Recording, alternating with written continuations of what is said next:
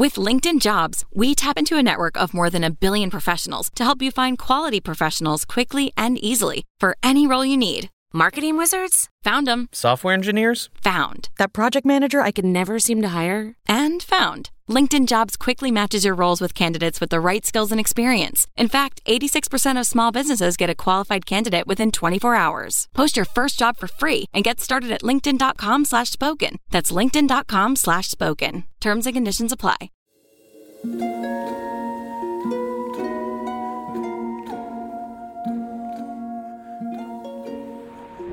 Hi. Hi. Hi, friends. I hope you're having a wonderful day today. My name is Bailey Sarian, and I'd like to welcome you to my study, where me and my friends hang out and I do all of the talking. My podcast is a chance to uh, tell the story like it is and to share the history of stuff we would never think about, or just like maybe never learn about. I'm just a very curious person, and I wanted to just deep dive in a bunch of random shit. You know what I'm saying? So, sit back, relax, and let's talk about that hot, juicy history goss, shall we? Listen, I'm gonna say it. School does not prepare us for real life. Point blank, period. Thank you for coming to this episode. I mean, we spend so much time learning math that you never use. Like, why did I have to memorize the first 10 digits of pi? When I'm baking a pie, I'm not using those numbers, okay? And like, where was the class, or where was like the I don't know the semester in the class where like we, I learned how to fill out a W two? Do you know? Now I'm not saying math is useless, but let's be real. Most of us maybe need a little help with some life skills. Okay, the basic ones I'm talking about, right? I know I do. Like cooking. My God, what happened to those home ec classes they had back in the day? I know there are like some schools out there who still have home ec classes, and you guys are so lucky because I would have loved to learn some like basic life cooking slash baking skills because most of the time when I go into the kitchen, I start a kitchen fire. I've mentioned this numerous times on my channel. Hi, if you haven't heard it. I've started quite a few kitchen fires. Okay, look. But then I was introduced to the Betty Crocker like cake mixes and whatnot. Not recently, you know, back in the day. And I was like, my God, where has this been all my life? All you have to do is mix in one egg and like some water and like maybe some oil sometimes. I'm not sure. You mix that shit up and bitch, you got a freaking cake. You feel like you are just Miss Susie Baker. Am I right? You feel incredible. It's really a confidence booster, I would say. But what I'm getting at is Betty Crocker has been around for freaking ever, right? And she's been saving the day since I don't even know how long, but she's been saving the day. And that got me wondering, like, who the hell is Betty Crocker? I want to thank her. I want to shake her hand and say, thank you, Betty. You sure did, um, you know, save Thanksgiving that one year when I started the fire. And we all just wanted a little cake to celebrate the fire. that led me into today's episode. I just want to know everything about this American icon, right? So naturally, what do I do? I got to Googling, of course. And I gotta tell you, I found out some wild things about who I thought this lady was. Yeah, yeah. Are we surprised? Well, grab that tub of frosting you've been saving for an emergency because uh, with Betty by your side, you've got it made. This is a story about Miss Betty Crocker, the American icon. The year is 1921. The First World War had just ended and still fresh on people's minds. I mean, that shit was crazy. Everyone was like, Did you see that shit? Oh, the wild. You'd think that humanity wouldn't want to do that again, but America loves a sequel, right? Yeah. Well, during this time, America was going through an interesting transition. She was growing, it was going from the Gilded Age into the roaring 20s. But there's one part of American life that people have always looked to for stability, and that is the home. Am I right? The home? The dinner table? Ah. During this time, there was a very popular magazine called the Saturday Evening Post. And I believe Norman Rockwell, the artist, he would like make the cover. I have a bunch of them because my grandma used to collect them. Yeah, they're actually really incredible. Anyways, that's not the point. The point is, the Saturday Evening Post, from what I believe, was read by like everybody. Everybody read this magazine. So if there was an ad in there or they were selling something, you know, everyone trusted it, right? One day, like an ad appears in the magazine, Saturday Evening Post, and this ad was run by a flour company called Washburn Crosby Company, which was like based somewhere. And they would sometimes have recipe cards in their bags of flour. So it would be like a box of Cracker Jacks, but the prize inside was a recipe card for like corn muffins. Back then, no internet, right? No Food Network. So these little freebie recipe cards were very valuable to people. I mean, especially housewives who are at they're at home, they're cooking, they're baking, and they were called homemakers, you know, because they're making the house a home. So Washburn Crosby, that big flour company, they thought it would be fun to put a little jigsaw puzzle in the Saturday Evening Post in that magazine. So they're like, if you cut out the puzzle and you put together and you mail it back to us, you will get a prize. So people are like, oh, fuck yeah, we love a prize. You know, there's nothing else to do. Hell yeah. So naturally, I wanted to know, like, what is the prize that you would win? And it was a little pincushion shaped like a little flour sack, which sounds really cute. Pincushion for all the pin that you use for sewing. I'm sure someone out there is like, what's that? Because I was just like, what's a pincushion? Anyways, people must have loved pincushions because 30,000 people ended up writing in. But guess what? They weren't just mailing in those jigsaw puzzles. The Washburn Crosby Company also received thousands of letters asking for advice. The public figured that this was the company making those recipe cards. I mean, of course, they figured that because it's in their flour. So they must have some idea of how to mix their casserole or, like, you know, my husband won't eat the jello salad. What should I do? They're writing and asking. Now, all the questions were different, but they all had one thing in common. These people that were writing in, they were desperate for help in the kitchen. They needed help with like cooking and stuff. They needed advice. This is like the 20s, okay? So back then, everything was frowned upon. All right.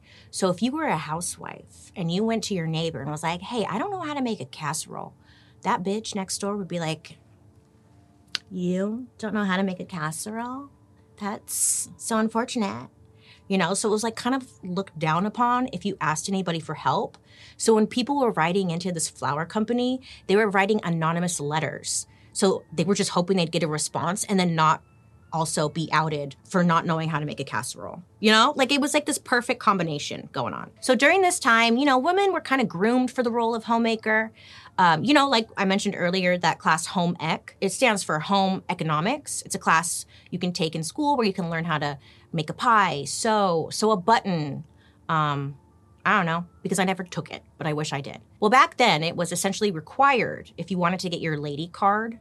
And it wasn't just cooking and cleaning. Home ec also included stuff like learning how to how to build a budget, child development, home design, health and hygiene, which honestly that should be mandatory for all of us, right? Like, this actually sounds like a great idea. Well, for women at this time, high school was usually the end of their education. I mean, only about 7% of women in America went to college, and most of them just got married right after graduation and just banging out those babies, you know? So, a woman not knowing her basic home ec skills was a big source of shame. Like, th- that's the one thing you're supposed to be good at quotes, like allegedly. You know, I'm not saying that. That's what they were believing. So they were always looking for tips wherever they could get them without having to feel bad or embarrassed about it. What a wild time, huh? Now you could go up to anyone and be like, hey, how do you make that pie? And you wouldn't think twice about it. Wild times, huh? Well, that uh, company, Washburn Crosby, they were swamped with letters. And they were like, what the hell are we supposed to do with all these letters? They're acting like we're Santa or something. The men in charge didn't feel comfortable answering any of the letters. They were like, this is a job for a, a woman. Not me. I work on cars and stuff. But there was this one manager in the advertising department. His name was Samuel Gale.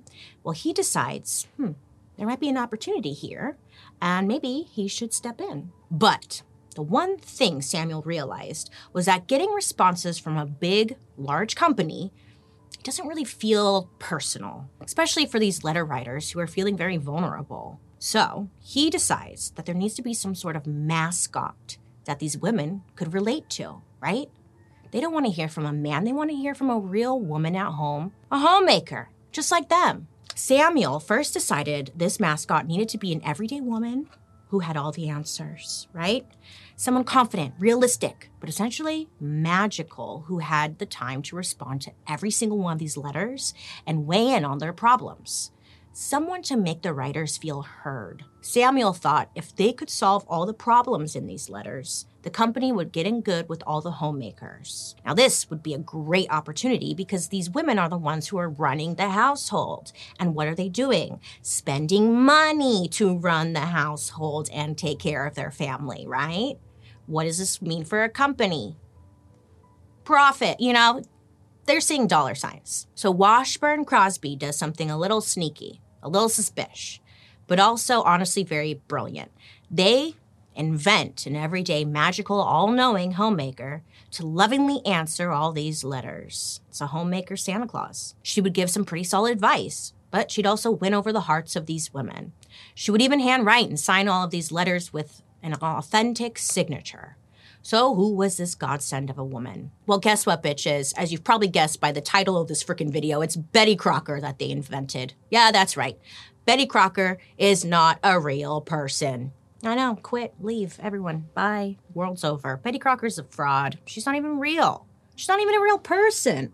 This whole time, I was like, oh my God, I love her, an icon, a legend. Wow, she's like amazing. She saved us in so many different situations. She's not real. She's made up.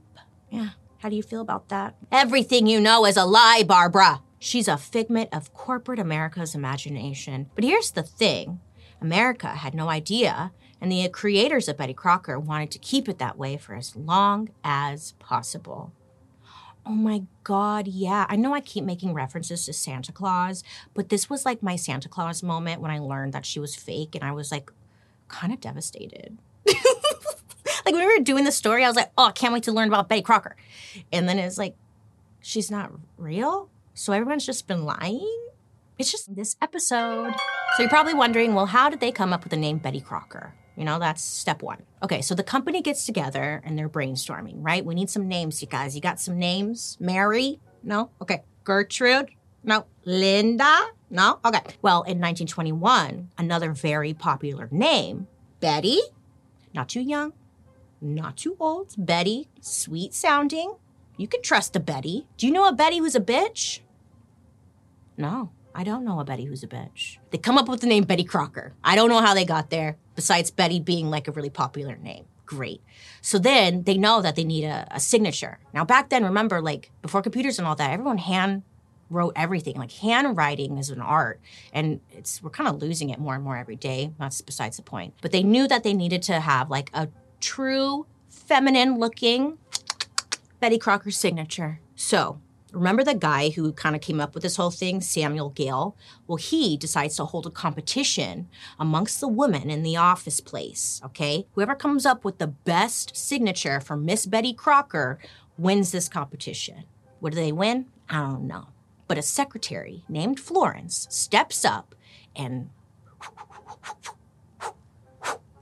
knocks it out of the park, bitch. Oh, she creates a beautiful signature. It's not too snooty. You know, it's not sloppy. You can read it. It's just, it's perfect. It's exactly how a housewife would sign something. This employee did amazing. They're like, we're using your signature. Congratulations. I don't know what she won. I don't think she won anything good. She, she should have, but she didn't, the employee. Anyways, from there on out, every single letter was signed cordially yours, Betty Crocker. But it was in Florence's handwriting. Now, I don't know if they used a stamp. Was Florence actually signing every single letter? I don't know. But if she was, she probably got carpal tunnel, that poor woman. I hope she's okay. Bless her soul. But this signature is actually still used on their packaging to this very day. Shout out to you, Florence. So they have the name, they have the signature.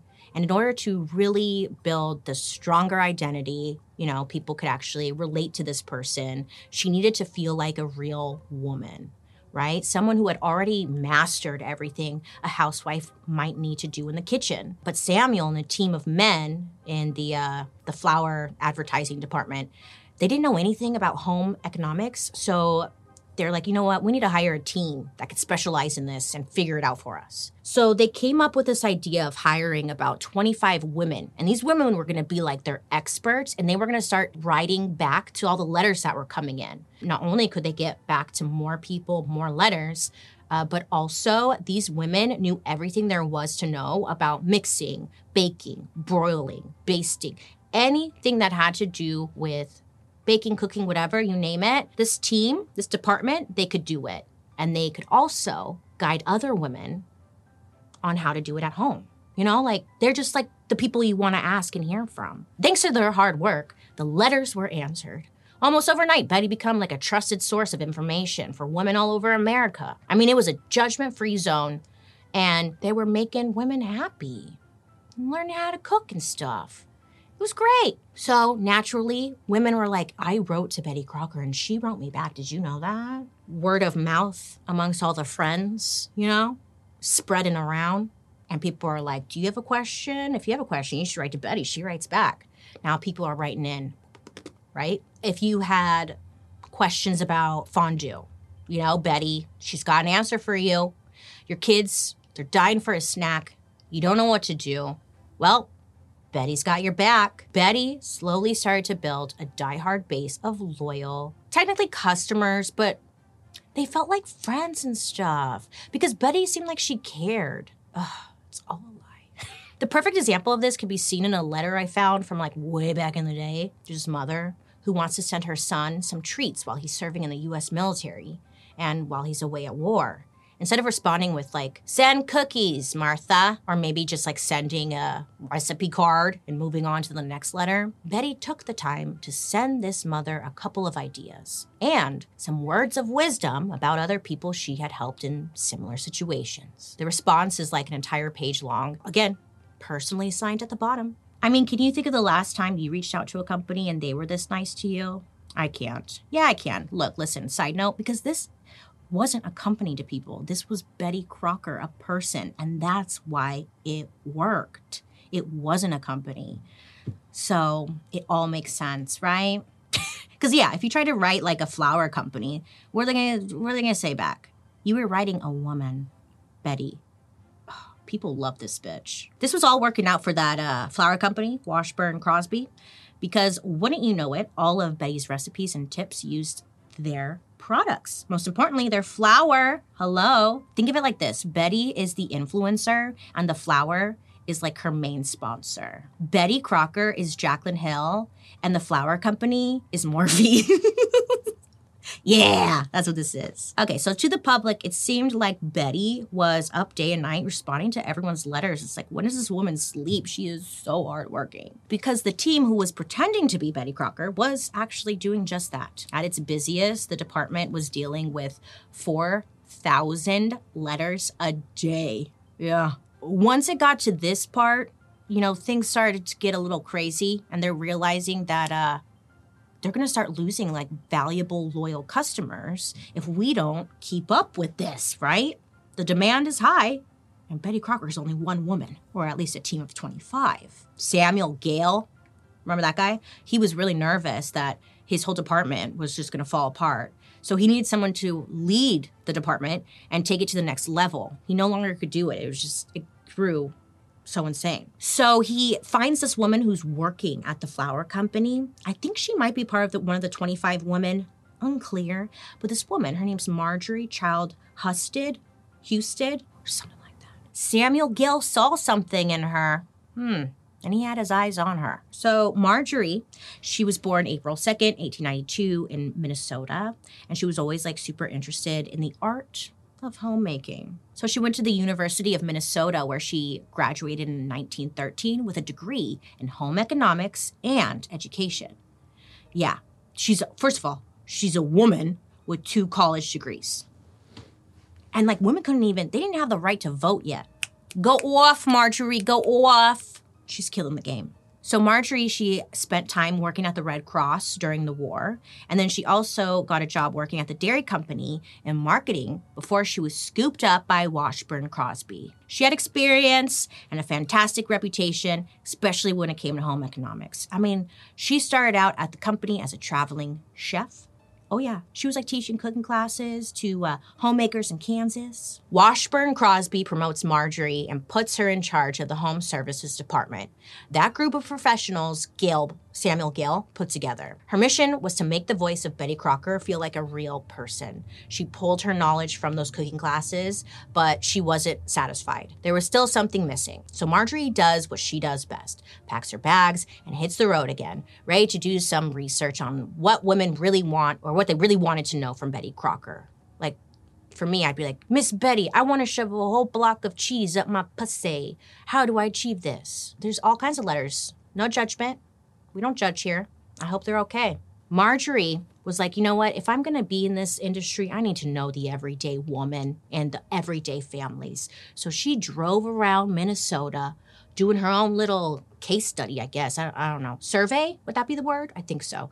Just going around the Midwest, going knocking on doors, you know, seeing what's up with the everyday American family. She was taking notes on how they were actually cooking at home, how they were actually running their households, and really trying to understand what the everyday American family or homemaker wanted to know or needed help with, you know? She was learning about the customer. I think she really elevated the Betty Crocker brand to the next level. Like, yeah, they were doing some cute shit, writing letters back and signing it, but now they were actually trying to fully understand their audience, their customer, and really take this to something much bigger.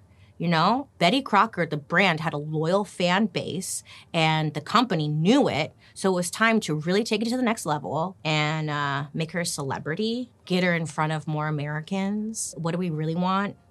Money. So let's be real that they're just like, how can we make more money with this? Uh, and the best way to do this, like to become a celebrity in the 1920s, it's the radio, baby. They know they got to get on that radio. So back then, Americans were listening to the radio a lot. Okay, think of it like today, we're on our phones all the time. Back then, they had radio. So they're listening to like five hours per day. So if you want to like market towards the everyday American, bitch, get on the radio. TV's not a thing yet, okay? Radio is where you went for everything. Homesick from school, you turn on the radio. You interested in some like hot cowboy drama? Well, you're gonna find that on the radio. Sports, radio. So this is when the Washburn Crosby Company has a light bulb moment.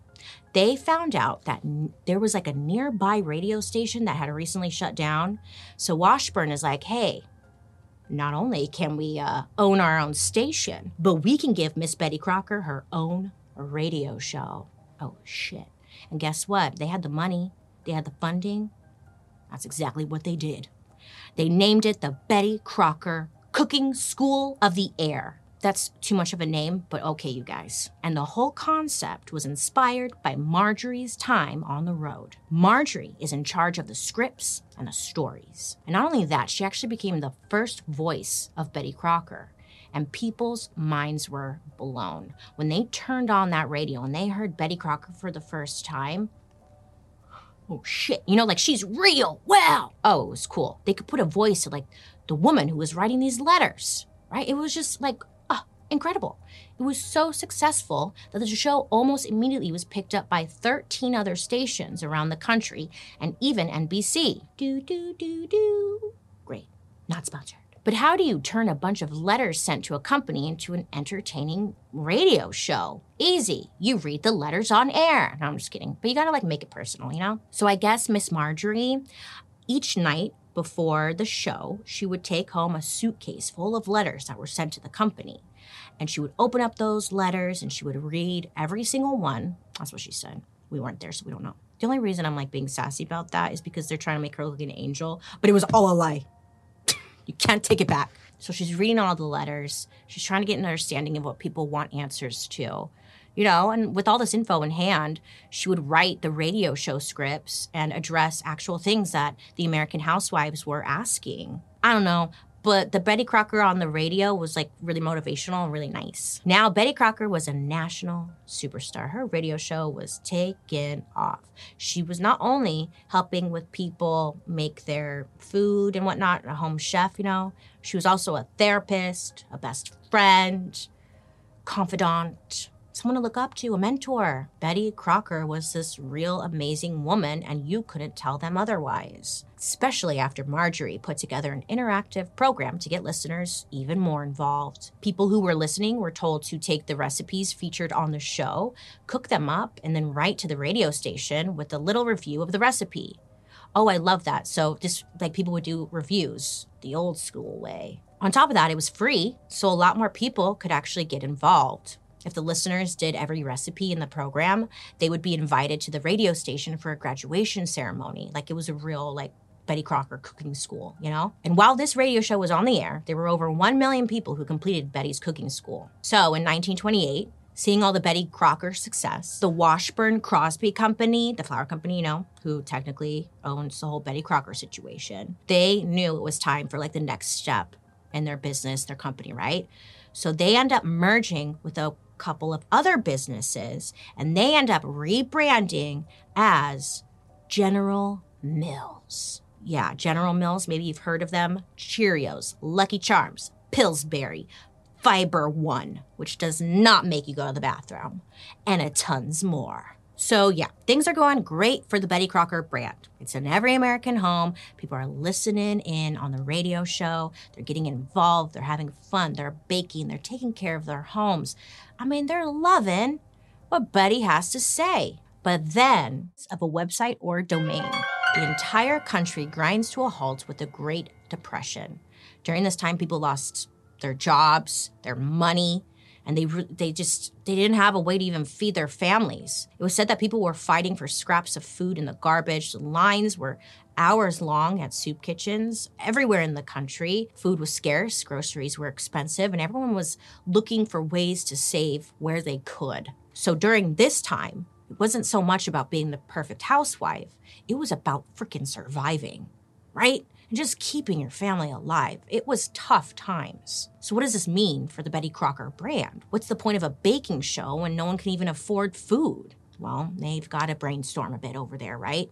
Marjorie and her whole team of Bettys were on it. So, the Betty Crocker radio show starts giving tips on how to save money and also still make good food if you don't have a lot of money or a big budget to spend on your on your cooking, right? Now, this was groundbreaking because nobody was doing this at the time. And one of the ideas with the Betty Crocker brand was like something called the depression cake, which sounds like something I make on Tuesdays, you know? depression cakes were literal chocolate cakes people could make without milk, butter, or eggs. Wait, how? Well, Betty taught people how they could substitute those things with vinegar and water. Oh shit, really? Wow. With all of our episodes here at Dark History, we run it through experts, people who just know their shit. Okay, look, experts. And for this episode, we had an expert. Her name's Krista, and she swears by this recipe the vinegar and water situation. Have you guys made a cake this way? I feel like it would stink, no? Anyways, doesn't matter. I'm just curious. But anyway, yeah. So this cake was a really big hit, okay? And it was uh, there for the people when they really needed something sweet during a dark time. Betty's voice on the radio was like reassuring to people that everything was going to be okay. And because of this, she was just loved, loved by everyone. So in the 1930s, Betty Crocker heads to Hollywood where she, Marjorie, Marjorie is Betty Crocker, okay? So Marjorie heads to Hollywood to act like Betty Crocker and gives an interview um, to some like A-listers, Hollywood stars, like Cary Grant, Clark Gable, Joan Crawford. I know, I know. You're Crowford, but it's like it's kind of the same, you know? You guys are twins. I didn't know you know you knew Betty like that. So I guess the whole goal of this trip was like to make people think that celebrities are just like us, that they love making Betty Crocker banana nut muffins and cookies, that they too are familiar with the Betty Crocker brand, that they like peasant shit like us, you know?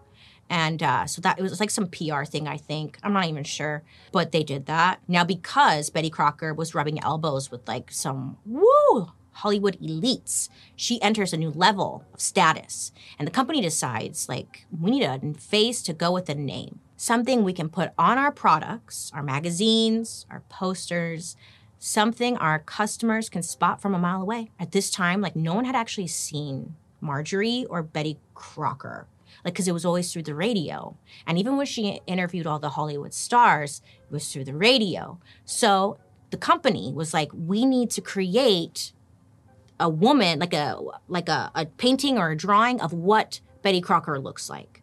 So what do they do? They hire an artist and they instruct this artist to go look at all the women in our uh, in our factory. Okay, look at them, and then if you can kind of draw a portrait of what Betty Crocker is going to look like, like a, maybe a mashup of all their faces. They wanted the company. They wanted Betty to look like everyone and like no one at the same time. So they would take like a little bit of that girl's butt chin, right? Or like the eyebrow, just mixing everything up. And eventually they create the Betty Crocker version of the Mona Lisa. It's an iconic image people will remember forever. She had a classic conservative. Oh, oh, I'm sorry, Joan. I know I keep blocking you. Joan's been getting jealous because I keep blocking her, and she's got to have her light, you know? She's such a diva. Anyways, so they create this image, right? Probably wondering what she looks like. Well, she's got that conservative housewife haircut. It's like brunette bob situation. Her skin is as white as the company's flour. And she's not old, but she's definitely not young. She looks confident. She looks approachable. She's kind of smiling, but not too much. She's not that happy, but she's happy. She kind of reminds me of a kindergarten teacher, just really sweet and innocent. And you just want to give her a hug. Oh, and Betty's outfit, also iconic. It was a red blazer with a prominent white collar. Sometimes that collar was ruffled, and other times it was a little plunging, a bit risque, but also tasteful at the same time. Over time, Betty needed a makeover. So there have been eight different portraits of Betty over the years, all white, all brunette, and all with a red blazer. So they've kept that consistent at least. The 1965 Betty Crocker has big Jackie O vibes, complete with a pearl necklace. I really like the Betty Crocker portrait from 1986 because the outfit features a pussy bow, and any chance I get to say pussy bow, I'm going to take that opportunity. Pussy bow. The red blazer look has actually stuck around to this very day and shows no signs of going anywhere. But one really interesting note not one portrait shows Betty wearing an apron. Not one. I'm not judging. The staff at General Mills received hundreds of marriage proposals to Betty, but soon people's attention would be consumed by something way bigger than Betty's portrait. Stitchfix.com slash dark history. So during World War II, a lot of people were tuning in to Betty's radio show, and like they really, this was like a breath of fresh air, some positivity, during this like really dark time. The Betty Crocker brand, they created episodes based on real fan letters about people struggling with getting engaged to someone who's been shipped off to war, or letters with wives on military bases, or letters about how to hold down a family on their own. It once again made people, especially women, feel very hurt by Betty. And while all that World War II stuff was going down, Marjorie created a badass organization called the Betty Crocker's Home Legion, which was all about being a homemaker during wartime and how they could contribute to the war effort. Betty gave them a purpose and gave them a sense of community. It was like a very exclusive club, though. Women had to apply to be part of the Legion. And if your application was accepted, cool, you're in. If not, sorry, loser. And this wasn't some like kitschy little support group in the basement of a church.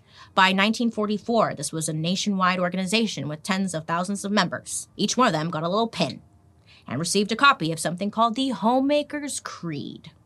Creed is my favorite character on The Office. It was sort of like this oath that every woman in the Legion swore to and probably hung up in their kitchens. It said something like, I believe homemaking is a noble and challenging career. Which, yes, very true. But it also asked members to believe that a homemaker must be true to the highest ideals of love, loyalty, service, and religion. Kind of sounds culty, but okay. And around the end of the war, Fortune magazine named Betty Crocker the second most popular woman in America. Oh, yeah. Oh, she was right behind the First Lady of the United States, Eleanor Roosevelt. Killing it, Betty. Too bad you're not real. Ugh. You know, like that part kind of sucks. I think we should give more credit to Marjorie, though. Yeah. Because, like, Marjorie really is the one who, like, took this to the next level. So Marjorie technically is Betty. I'll, I'll let that slide. because it's always up to me if you didn't notice. Okay, but again, the drama, drama. Okay, listen. This list seemed to piss piss somebody off because later that same year in the magazine, the one that, you know, Betty was number 2, somebody outed Betty as a fake. Shit. Yeah. Yeah. In 1945, Fortune magazine publishes an article that calls out Betty Crocker as a quote, fraud, a fictitious creation. Now, this was a scandal. People, just like me when I first found out, people were very upset. Everything was a lie. I mean, who was I writing to?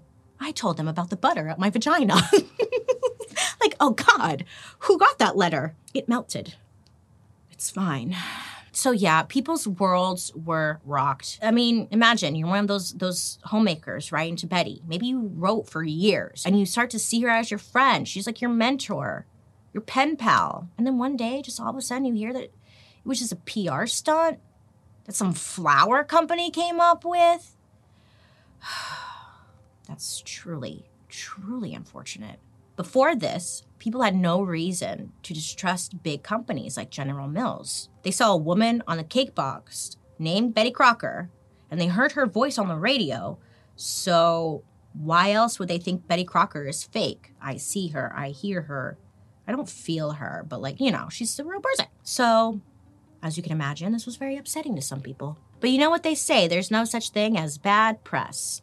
That's what they say, but I don't think that's true. But okay. So it must have not had a negative effect because not long after the war, Betty Crocker, the brand, gets now its own products in grocery stores all across America.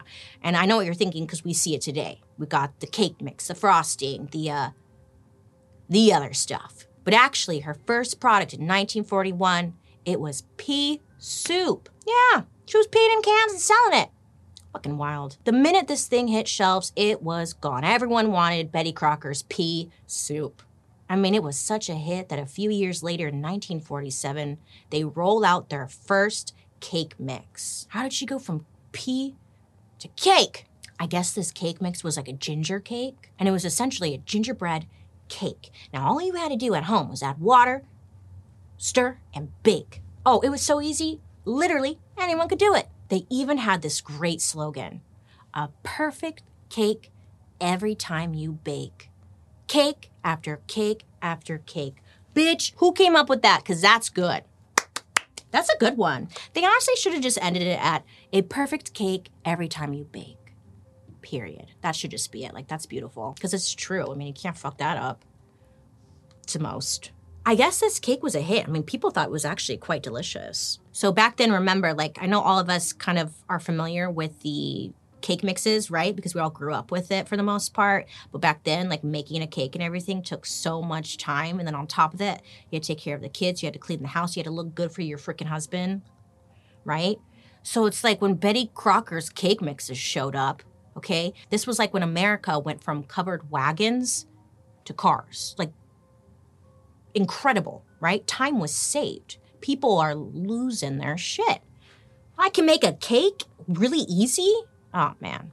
And homemakers everywhere had one less thing to deal with in the kitchen. If the Betty Crocker brand had stopped at this point, they would still be an icon, right? But they want more. They want to take Betty Crocker into this legend status. And how are you going to do that? A cookbook. Yeah. Okay, so in order to get Betty's recipes. You had to be listening in to the Betty Crocker radio show where she would verbally give out recipes. You'd have to be listening and write them down. And if you missed it, you're shit out of luck, right? Or another way to get recipes was by getting the local newspaper. Now they would list a couple of recipes in there and you tear them out and just hope that no one threw away your little tear outs, right? Like there just wasn't an easy way to get a recipe. It was just this whole ordeal. And General Mills they knew this. They were like, we're seeing people do this, okay? So in 1950, they created the Betty Crocker Picture Cookbook. Oh, we love a picture. I love a picture. Give me a picture. Okay. Helps me see. What am I making? So people are losing their shit. Everyone, these cookbooks hit the shelves. Oh, and people are loving it because for the first time, there's this book, and it's a fat book. She's a thick one, okay? Where you could open it up and just have so many different recipes. I'm talking different dinners. We've got baking stuff, pies, cakes, bleep, blah, bloop, dinners, lunches, snacks. I don't. People are excited. right away, this book starts being called the Kitchen Bible. Like it was some, a staple in a lot of people's houses. In the first two years that this book was released, it sold 2 million copies and it showed up on the best sellers list right next to the actual Bible.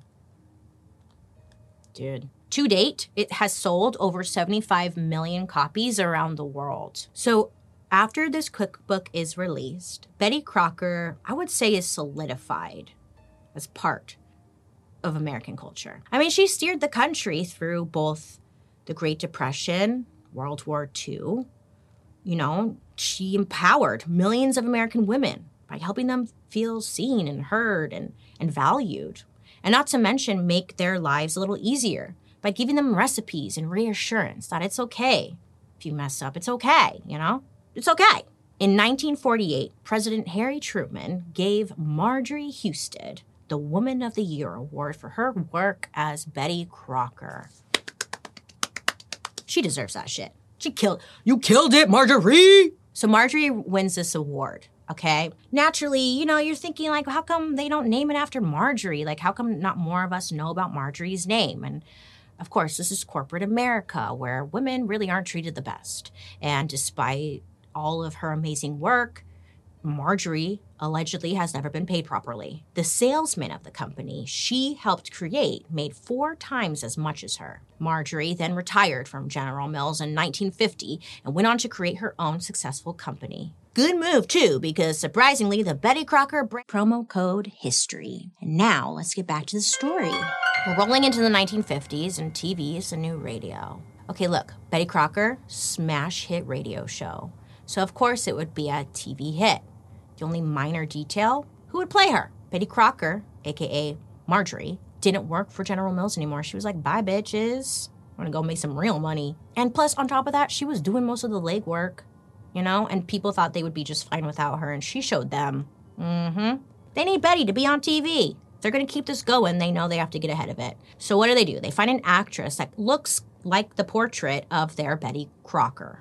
Boom, the Betty Crocker show was born. Not only did Betty have her own cooking show, but she also appeared on live commercials and guest starred on other popular programs at the time. The cooking show was mostly shot at the um, General Mills, like they had a test kitchen, and it was modeled after like the real life cooking classes that Marjorie had taught. Betty would like sit at a desk and give instructions to a woman named Ruth, and the audience watching at home could identify with Ruth and like learn a recipe, all from the comfort of their living room. The woman hired to play Betty was an actress named Adelaide Cumming, who, fun fact, had zero cooking experience. That's a shame. There was one big difference with the show, though. While Marjorie was in charge of Betty, the Betty Crocker division, she had made supporting women a huge priority because, like, it was a pivotal moment in American history. And not only were women in America expected to be housewives, but for the first time, they're flooding into the workforce, pursuing careers, even voting. That's a lot of pressure. You gotta do it all now. And Marjorie, she wanted to acknowledge that. She was all about encouraging the modern woman to budget her time wisely, make time for themselves, and demand respect. But the new TV show had a bit mm, of a different vibe. It opened with a man saying, quote, homemaking, a woman's most rewarding way of life, end quote. So yeah, people didn't really receive that the same, you know? They're like, this kind of sucks. And the Betty stands must have caught on because this show was a total flop. It ran for only two years and it ended in 1952. And they tried another version of a Betty Crocker TV show where they interviewed celebrities like Audrey Hepburn, but that also flopped. And this was back when there was like five things on TV. So in order to flop, people must have had to really hate it. It was clear that people loved to read Betty Crocker and hear Betty Crocker on the radio, but seeing her, I don't know, they just it didn't it wasn't the same. Anyways, General Mills decides like, you know what? We have to let it go stop trying to make Betty a TV star. It's not going to happen. Then the radio show came to an end after 26 years in 1953, and Betty Crocker just kind of disappears from the spotlight by the 1960s. Even though she wasn't on air, she was in all the grocery stores, like literally all of them. She was still a staple in American kitchens. The company even put a red spoon on all of their products that were Betty Crocker approved. And guess what? The same red spoon you see on their products today. Betty Crocker had created such a strong following that for years and years, women that toured the Betty Crocker Test Kitchen in Minnesota expected to find the icon herself, I guess just hanging out there. And then when they found out that Betty Crocker wasn't real, they would start crying. That's how important Betty was to people because Marjorie was that good at her job. And so were the other women who contributed to the Betty Crocker story. Not just the persona, but every product and cookbook that came after. Of course, Betty Crocker wasn't the only fake spokeswoman created by a big brand to sell things. Victoria, a Victoria's Secret, she's not real. Her tits are fake. Just kidding. Well, she's not real, so yeah. Aunt Jemima was real. Problematic for so many reasons. What's interesting is that when the spokesperson was a guy, he was usually real. Like Duncan Hines, the frosting, real dude. Orville Redenbacher, the uh, the uh, popcorn guy, real. Oscar Mayer, the wiener, 100% real. Chef Boyardee, real.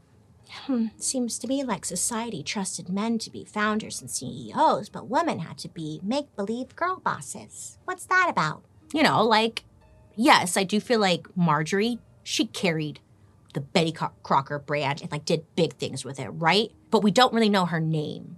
But at the same time, we know Betty Crocker, so we kind of know her. I don't know. At the end of the day, Betty actually did have a pretty positive impact on the world. Like she was really there for people. And like that's huge.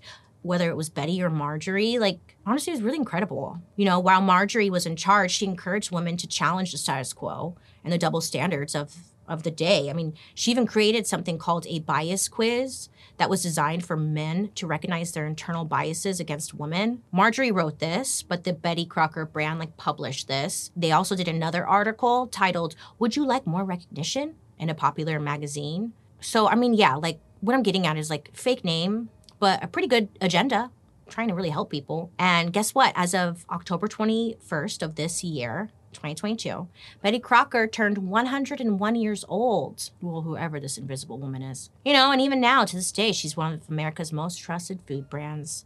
The girl is still a household name. Her products, recipes are everywhere. And guess what? You can still send her a note. I'm not lying. You could write her a letter. Betty Crocker at General Mills Inc., P.O. Box 9452, Minneapolis, Minnesota 55440. I'm going to send her a dick pic. Just kidding. I'm not going to. That'd be rude. But I thought about it. So don't feel guilty about buying that tub of frosting and eating it in one day. Oh my God, can I tell you like something that I did not long ago? Look, when I get really stressed, I binge on like really uh, sugary, sweet food. So the I was I look, I'm ashamed, but Betty Crocker's involved because I got the Betty Crocker, you know, birthday cake mix. I made a cake, full intentions to make like a a chocolate cake, but instead, I ate the cake mix, all of it, followed by I ate half of the tub of frosting. So, shit happens. You know what I'm saying? Don't feel guilty. Thanks, Betty. You got me through that cry fest. well, everyone, thank you so much for learning with me today. Remember, don't be afraid to ask questions to get the whole story because it's okay to be curious. Come on. I'd love to hear your guys' reaction to today's story. So make sure to use the hashtag dark history over on social media so I can follow along and see what you're saying, stalk you.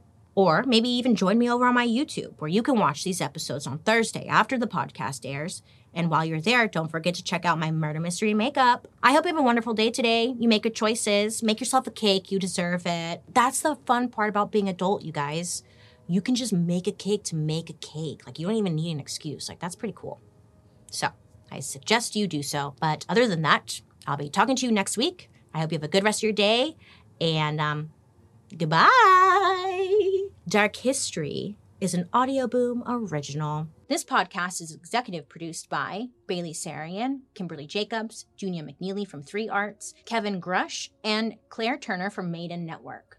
Writers Katie Burris, Allison Filobos, Joey Scavuzzo, and me, Bailey Sarian. Shot and edited by Tafadzwa Namarundwe and Hannah Bacher. Research provided by Regina Dolza and the Dark History Research Team. Special thank you to our expert, Krista Correo. Hey girl, love ya.